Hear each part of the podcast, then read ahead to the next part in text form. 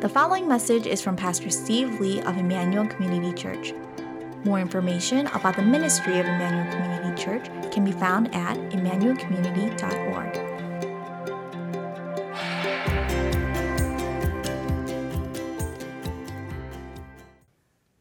I do want to begin by uh, acknowledging, before I get into the sermon, this uh, Highland Park shooting that happened just in our backyard. I, I think it's hit a lot of us very hard. Um, I think with the iconic image that comes from that Fourth of July shooting was all of these abandoned lawn chairs and uh, scooters and bicycles that were just laying all over the the uh, roadside as people fled for their lives. And it's one thing to watch the news and find out that there was a shooting in Texas or somewhere else, but you know this was really right in our backyard. And um, I don't know. I, I think there is a mounting sense of grief as well as anger in the country that something has to change here. Um, how many of our children and, and others are we going to sacrifice um, in our inability to take any action about this? Um, I, I think, uh, you know, I've, I've already talked with some of you, had, had casual conversations where some of you had just been confiding that the shooting has really unsettled you and maybe in some pretty deep ways that you can't even fully process in terms of a sense of insecurity or fear or other emotions that you may be experiencing. And what we want to say is, um, we would love to uh, meet with you if you're kind of feeling that way and feeling like you need to process some of those thoughts in the wake of the shooting. Um, and so, as pastors and other staff, we would uh, make ourselves available to you. Uh, even if you feel that you would benefit from some professional counseling, uh, to, to process through the trauma of everything and you don't have the funds to cover the cost of that, please talk to us because we do have uh, money set aside in our budget every year to provide for some counseling services for people who feel they may even need some professional counseling. As a church, let's continue though to pray and lift up our community, our Chicagoland area as we grieve together for the seven uh, families that are grieving the loss of those seven who are killed, um, as well as the ones who have been injured and maimed, others that are still in the hospital in serious condition, as well as those who even just witnessed what happened, uh, sharing some of the horrors of the scene that they saw uh, of the people lying there on the street and things like that. And so um, let's, let's just keep that all in prayer. Uh, on a little bit of a brighter note, it is my understanding that Do Kim is with us. Is he here this morning? Yes. Let's let's all uh, give a clap to, to Do and Sam, who are here after uh, just uh, going through some major surgery and recovery. And so it's so awesome to see uh, him worshiping with us. And so welcome, Do, back, and uh, are so glad that you feel strong enough to, to be in worship with us once again. And so that's such an awesome answer to, to prayer for for uh, your recovery. Let's, let's come together in prayer now as we uh, come to the word. Father, we uh, do come to you with a heavy heart uh, in light of just what's happened so recently uh, right here in Chicagoland in Highland Park. And I do uh, want to echo that prayer of Myungin that prayed for the survivors of these who have lost their lives.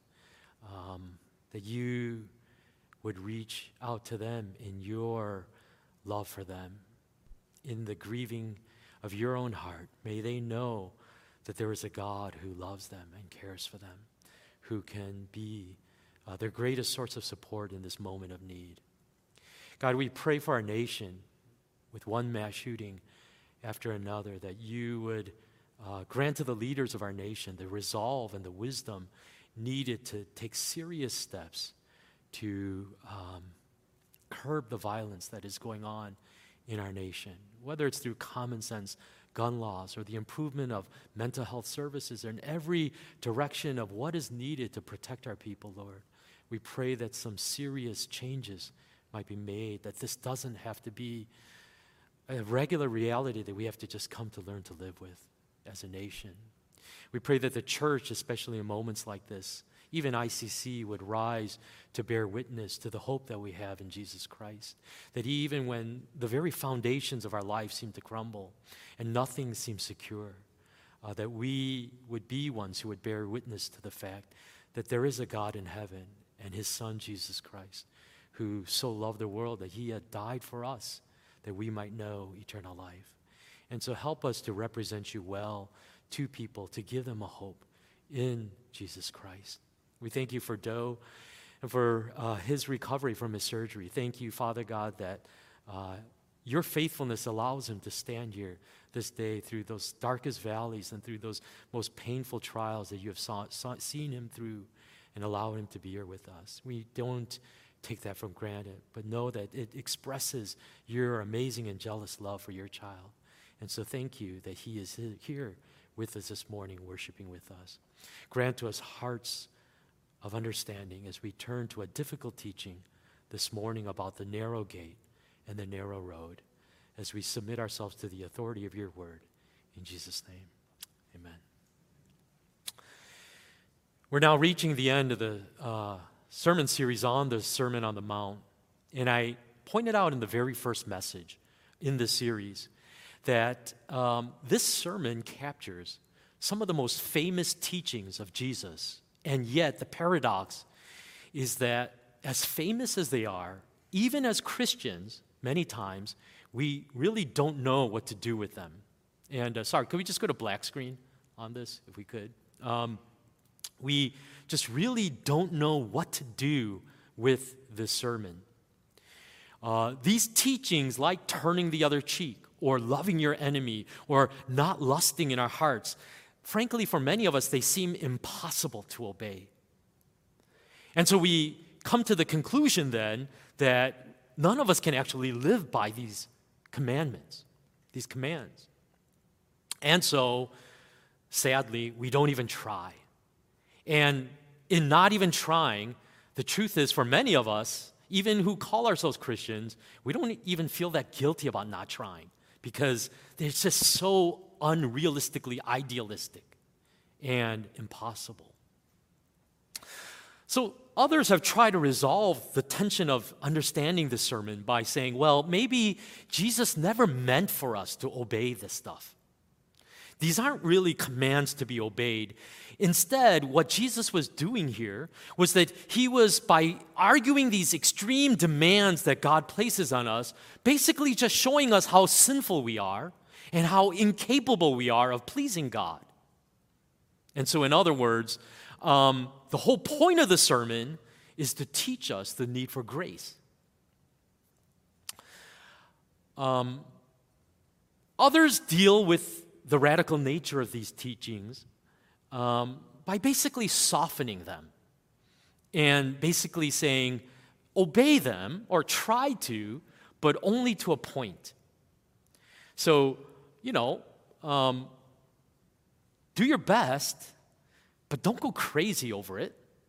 Uh, take it all with a grain of salt. So, turn the other cheek. Yeah, sure, that's great. Turn the other cheek when someone hurts you, but uh, don't become a doormat. And don't let people walk all over you because you've got rights. You got to fight for your rights.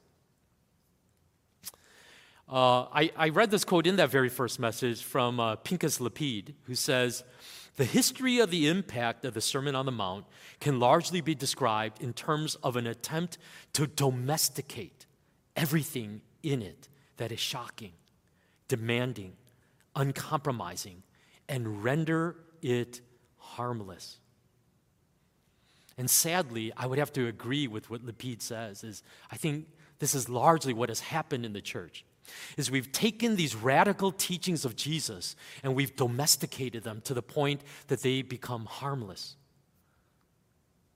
meaningless even. But here is the problem. The problem with all three of these approaches to the Sermon on the Mount is that Jesus ends the sermon in a very interesting way, where he gives three series of contrasts two roads, two trees, and then finally, two houses. And his point for each one of these contrasts couldn't be clearer. He says, Listen, I expect you to obey this teaching. I, these are not philosophies I'm throwing around and playing around with in the academy here. I fully expect my disciples to live by this teaching and to obey what I am teaching you this day. And so that's how we're going to end this series on the Sermon on the Mount is we're going to look at each of these comparisons that Jesus makes between the narrow road and the wide road, the good tree and the bad tree, and then the house built on the rock and the house built on the sand. To see what Jesus is trying to get us to understand about the sermon as his disciples. And for today, we want to look at the first of them, which is the two roads. In Matthew chapter 7, verse 13 to 14, it says, Enter through the narrow gate, for wide is the gate and broad is the road that leads to destruction, and many enter through it. But small is the gate and narrow the road that leads to life, and only a few find it.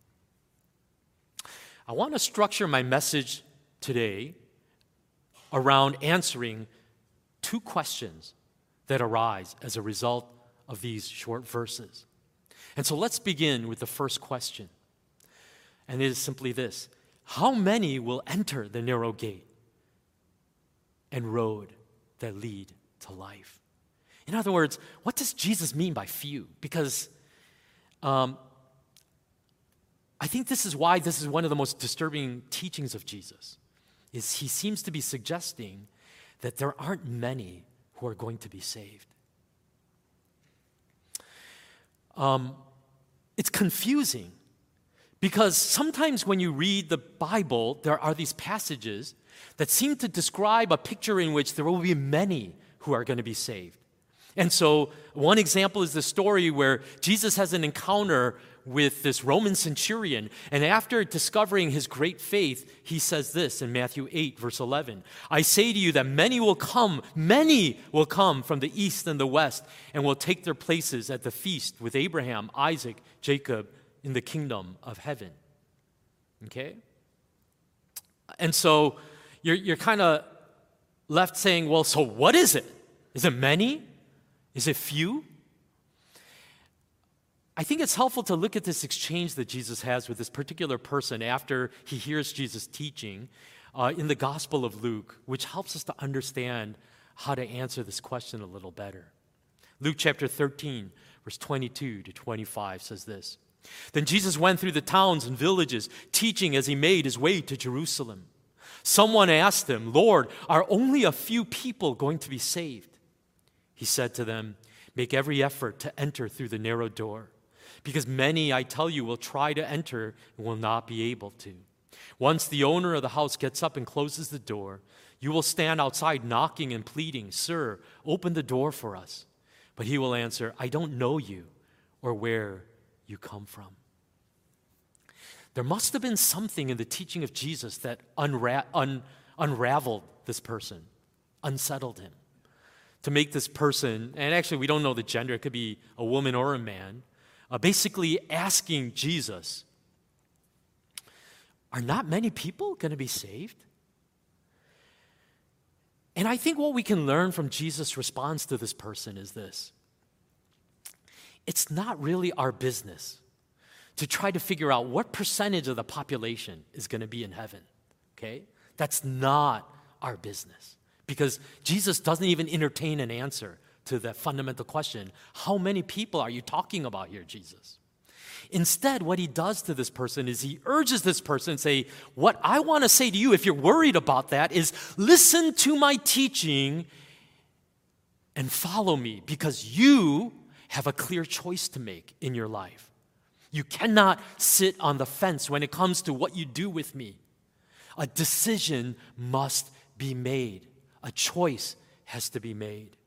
What Jesus is in essence saying is this all of humanity is going to be divided by me those who are saved and those who are not.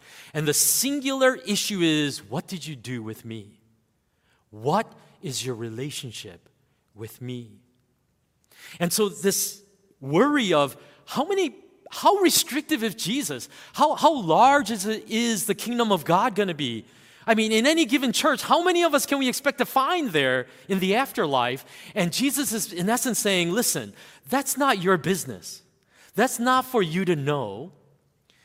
But what is your business is what do you do with me? How do you respond to my invitation to eternal life? This is the choice that every single person in this world must face. Well, then, this leads us to the second question that I want to address, that I want to spend the majority of my sermon today unpacking. And it is this What makes the gate and road that lead to life so narrow? Why is this the narrow road that few enter? Whereas the road to destruction is the wide road that the crowds are gathered around. Is it because Jesus demands so much of his followers? Well, in order to answer this question, I need to pull back a little and say this. There has been a long standing debate going on in the church over this very issue about what it requires to be saved. And this is a bit of an oversimplification, but in one camp, which we can call the Lordship Salvation camp, it kind of is the argument that listen, you cannot accept Jesus as only Savior. You have to accept Him as Savior and Lord, and you cannot have one without the other. So you must obey His commands and do what He tells you to do. That is part of the requirement of being saved.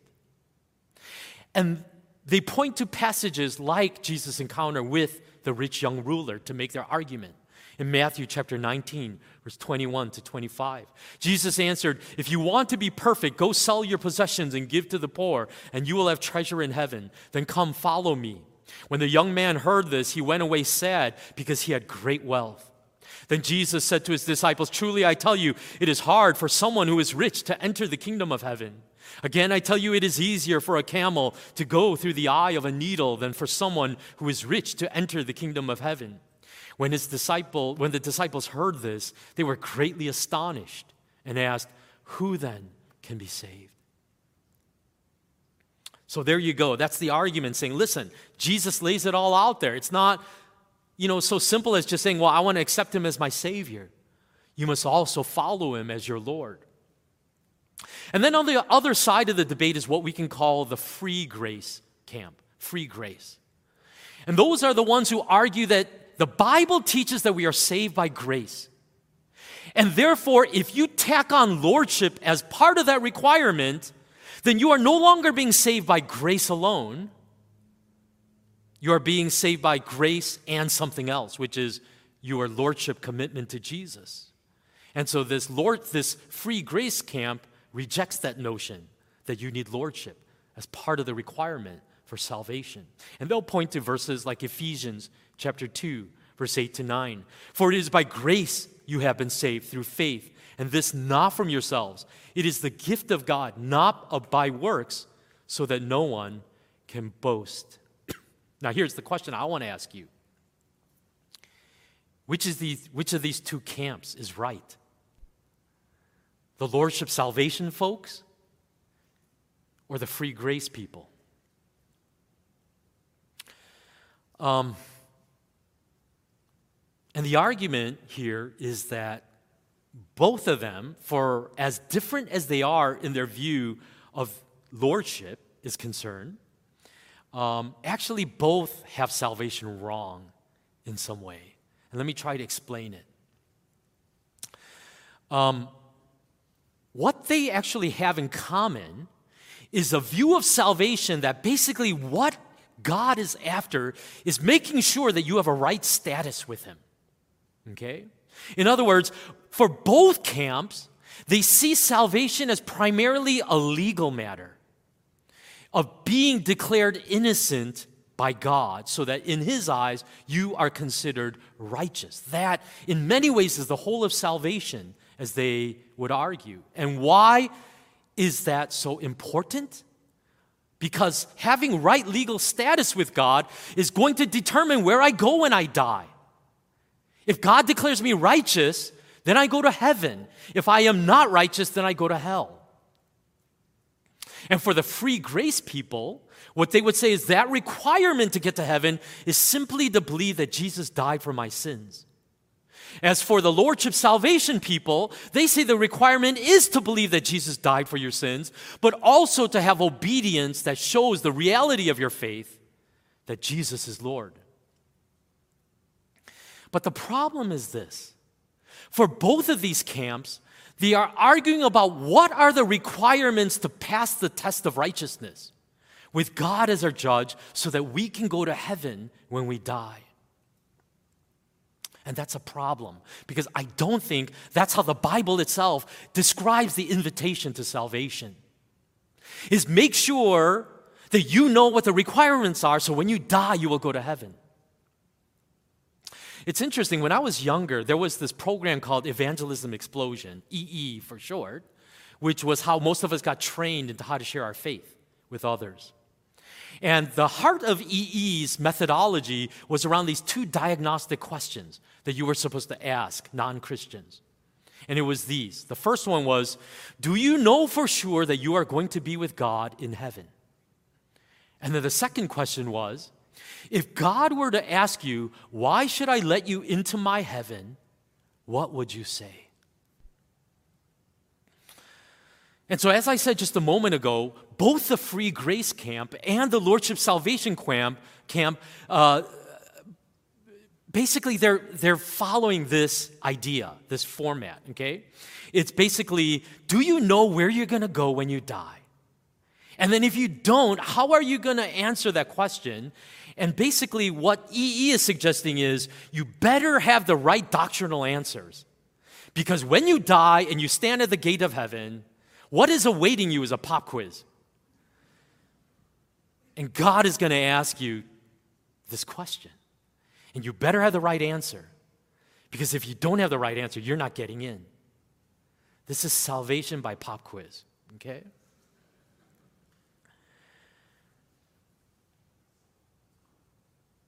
And this is not ever how Jesus presents eternal life to us. Is make sure that you have the facts straight doctrinally so that you can answer God correctly when you get to heaven. A more accurate picture of salvation in the Bible is this. It is a salvation is an intimate, trusting relationship with Jesus trusting Him not only for our eternal destiny, but also for every need that we have in this present life. What, another way we could say it is like this because of our, of our confidence in Jesus' leadership over us, we surrender all outcomes to Him and follow His wisdom and trust His promises in all things. This life is only possible through the work of the Holy Spirit in us a changed heart, changed by God. Okay? This is how I argue the Bible presents salvation. A person who has surrendered their life to Jesus in full trust of Him and His promises, His leadership, His wisdom that is only possible through the work of the Holy Spirit in our life. What I'm saying is this when my primary motivation to be saved is my fear of going to hell, then I am likely to view my relationship with God much more transactionally.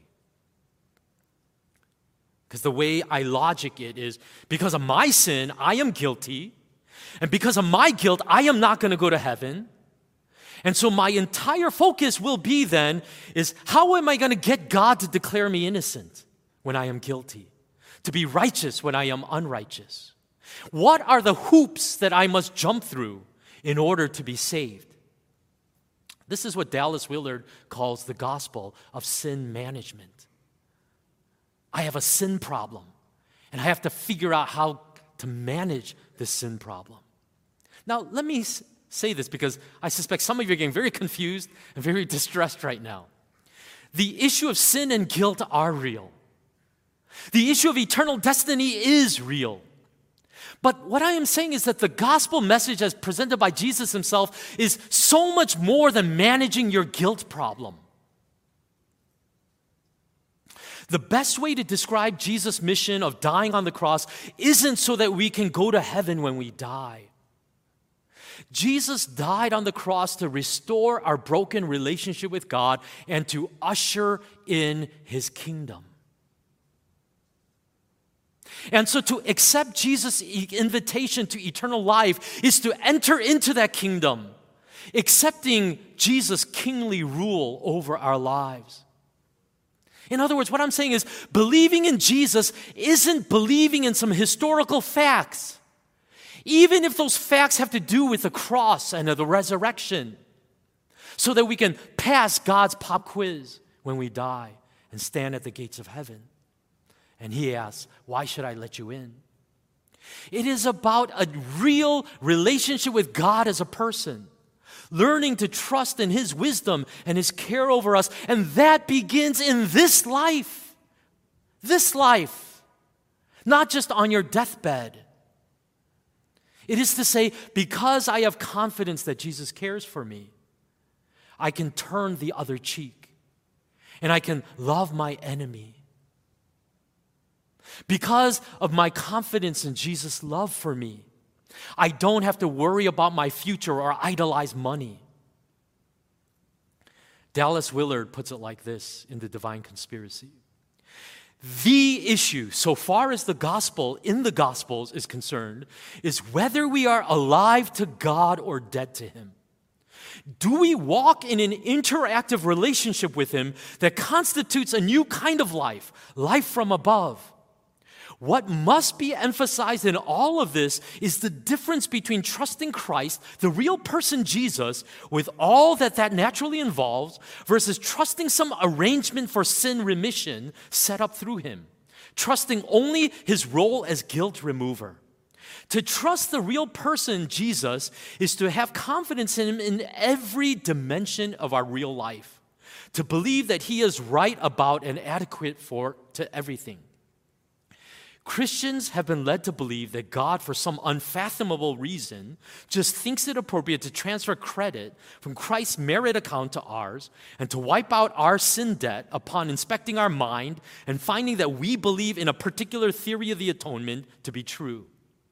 Even if we trust everything but God in all other matters that concern us, it is left unexplained how it is possible that one can rely on Christ for the next life without doing so for this one. Trust Him for one's eternal destiny without trusting Him for, quote, the things that relate to Christian life. Is this really possible? Surely it is not, not within one life. The eternal life of which Jesus speaks is not knowledge about God, but an intimately interactive relationship with Him. I think there is so much confusion in the church today about what it means to be saved. And far too many Christians think that as long as I believe the right set of facts, I'm going to go to heaven when I die. And that couldn't be further from the way that the Bible itself talks about salvation. What, can I ask you simply in this moment, is your understanding of salvation?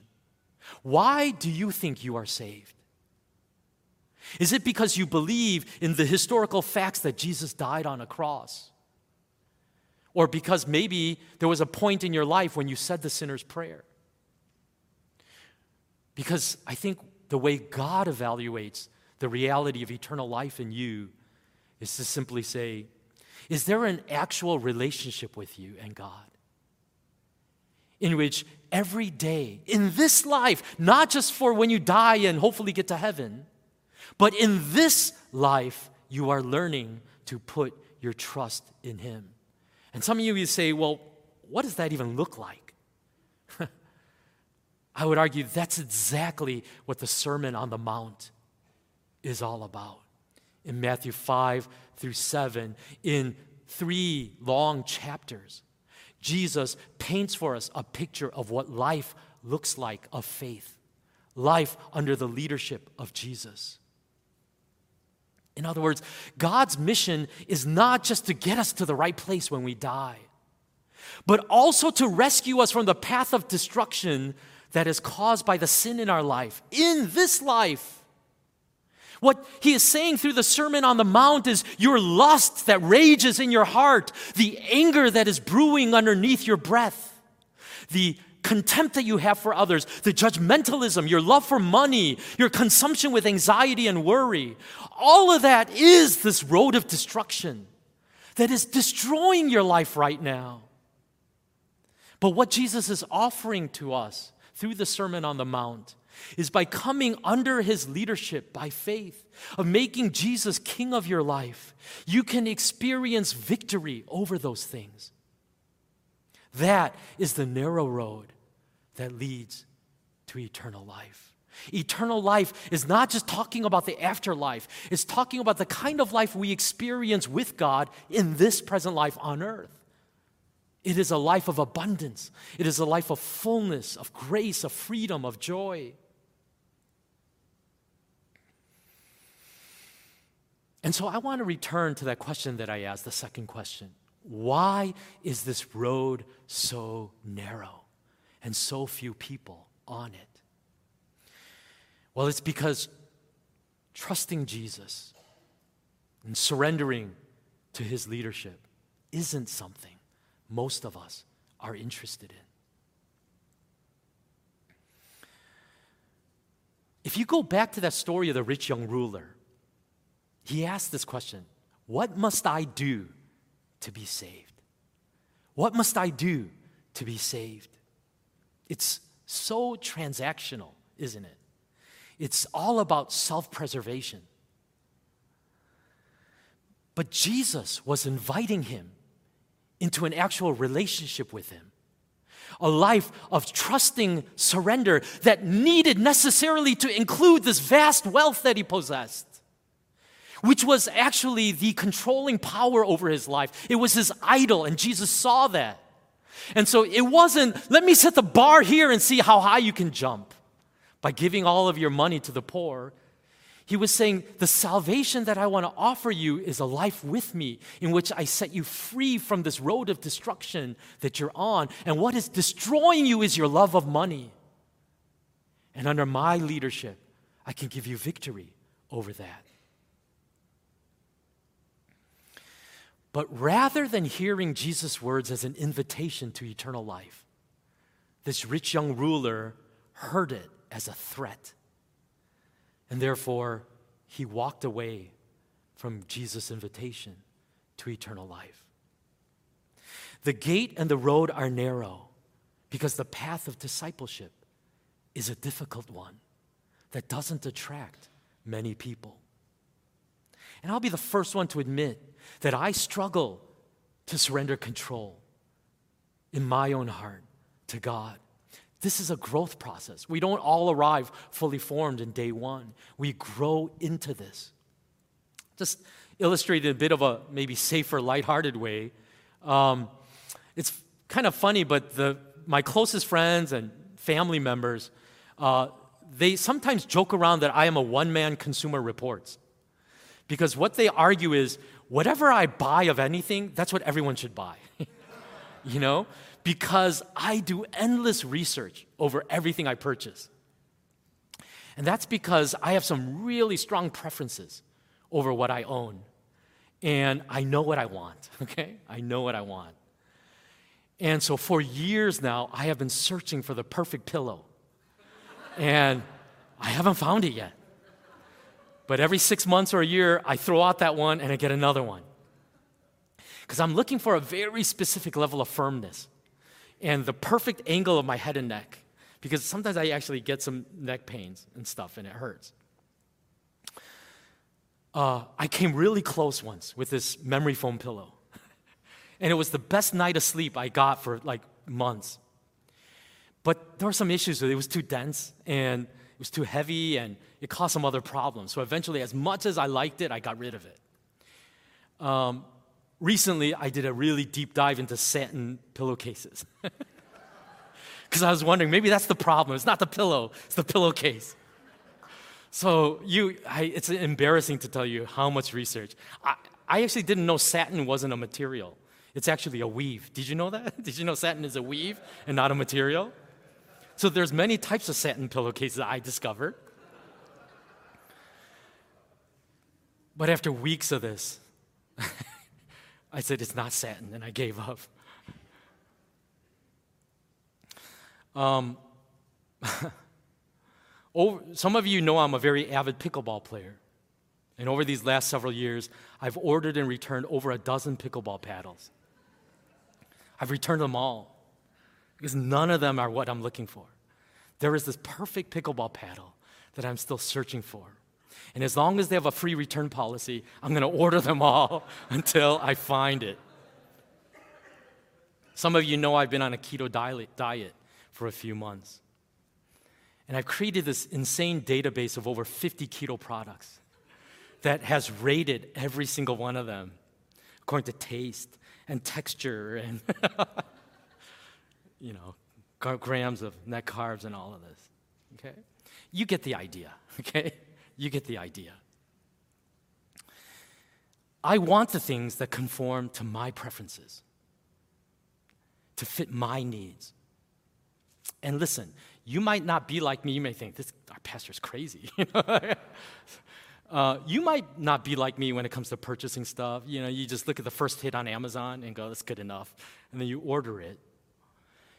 But I'm willing to bet that in different ways, you are just like me in the sense that you want life on your own terms, to conform to your will. And what I'm saying is there is this very real danger that we transfer that same attitude toward God in our relationship with God.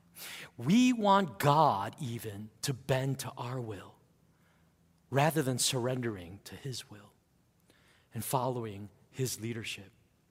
And what Jesus is saying is that discipleship cannot happen on those terms. There is a surrender required to enter into this eternal life that Jesus offers. Again, Willard says of the divine conspiracy the narrow gate is not, as so often assumed, doctrinal correctness. The narrow gate is obedience and the confidence in Jesus necessary to it we can see that it is not doctrinal correctness because many people who cannot even understand the correct doctrines nevertheless place their full faith in him. Moreover, we find many people who seem to be very correct doctrinally, but have hearts full of hatred and unforgiveness. The broad gate, by contrast, is simply doing whatever I want to do. That's why the road to destruction is so wide. That road is defined simply by you do your will. You just do you. Whatever you want to do, that's the road to destruction.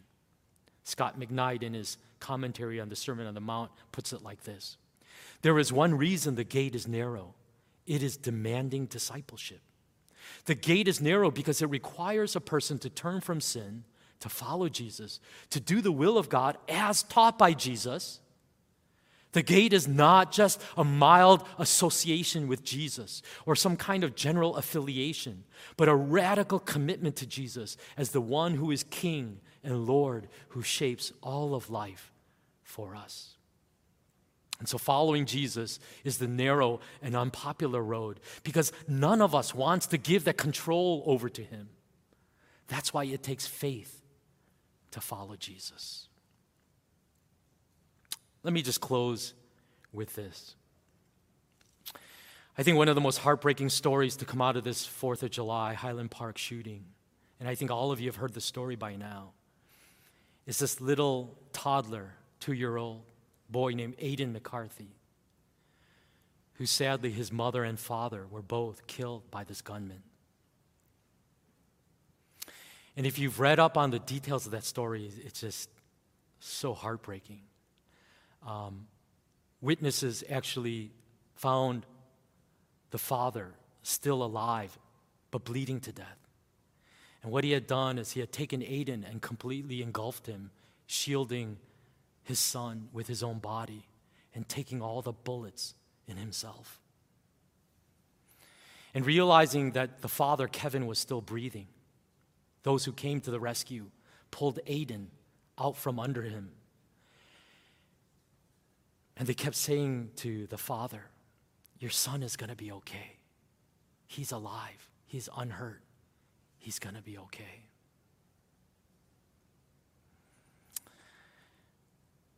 If there is any light to be found in the horrible darkness of what happened on the 4th of July, it is the hope that Aiden, who has now become an orphan, will one day understand the depth of his father's love for him when he is told the story when he's old enough of how his father gave up his life to save his own life. Because at the very heart of it, that is the gospel story that the Bible tells. Jesus became king, not through a coronation ceremony, but through an act of unimaginable self giving love when he allowed himself to be crucified on a Roman cross. It is this king that gave everything for us who calls us to trust in him and follow him. Dietrich Bonhoeffer writes in his book Discipleship The road of the disciples is narrow. To give witness to and to confess the truth of Jesus, but to love the enemy of this truth, who is his enemy and our enemy, with the unconditional love of Jesus Christ, that is a narrow road. To believe in Jesus' promise that those who follow shall possess the earth, but to encounter the enemy unarmed.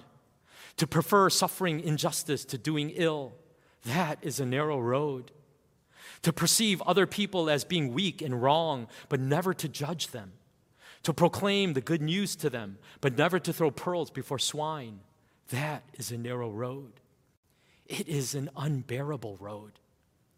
As long as I recognize this road as the one I am commanded to walk and try to walk it in fear of myself, it is truly impossible.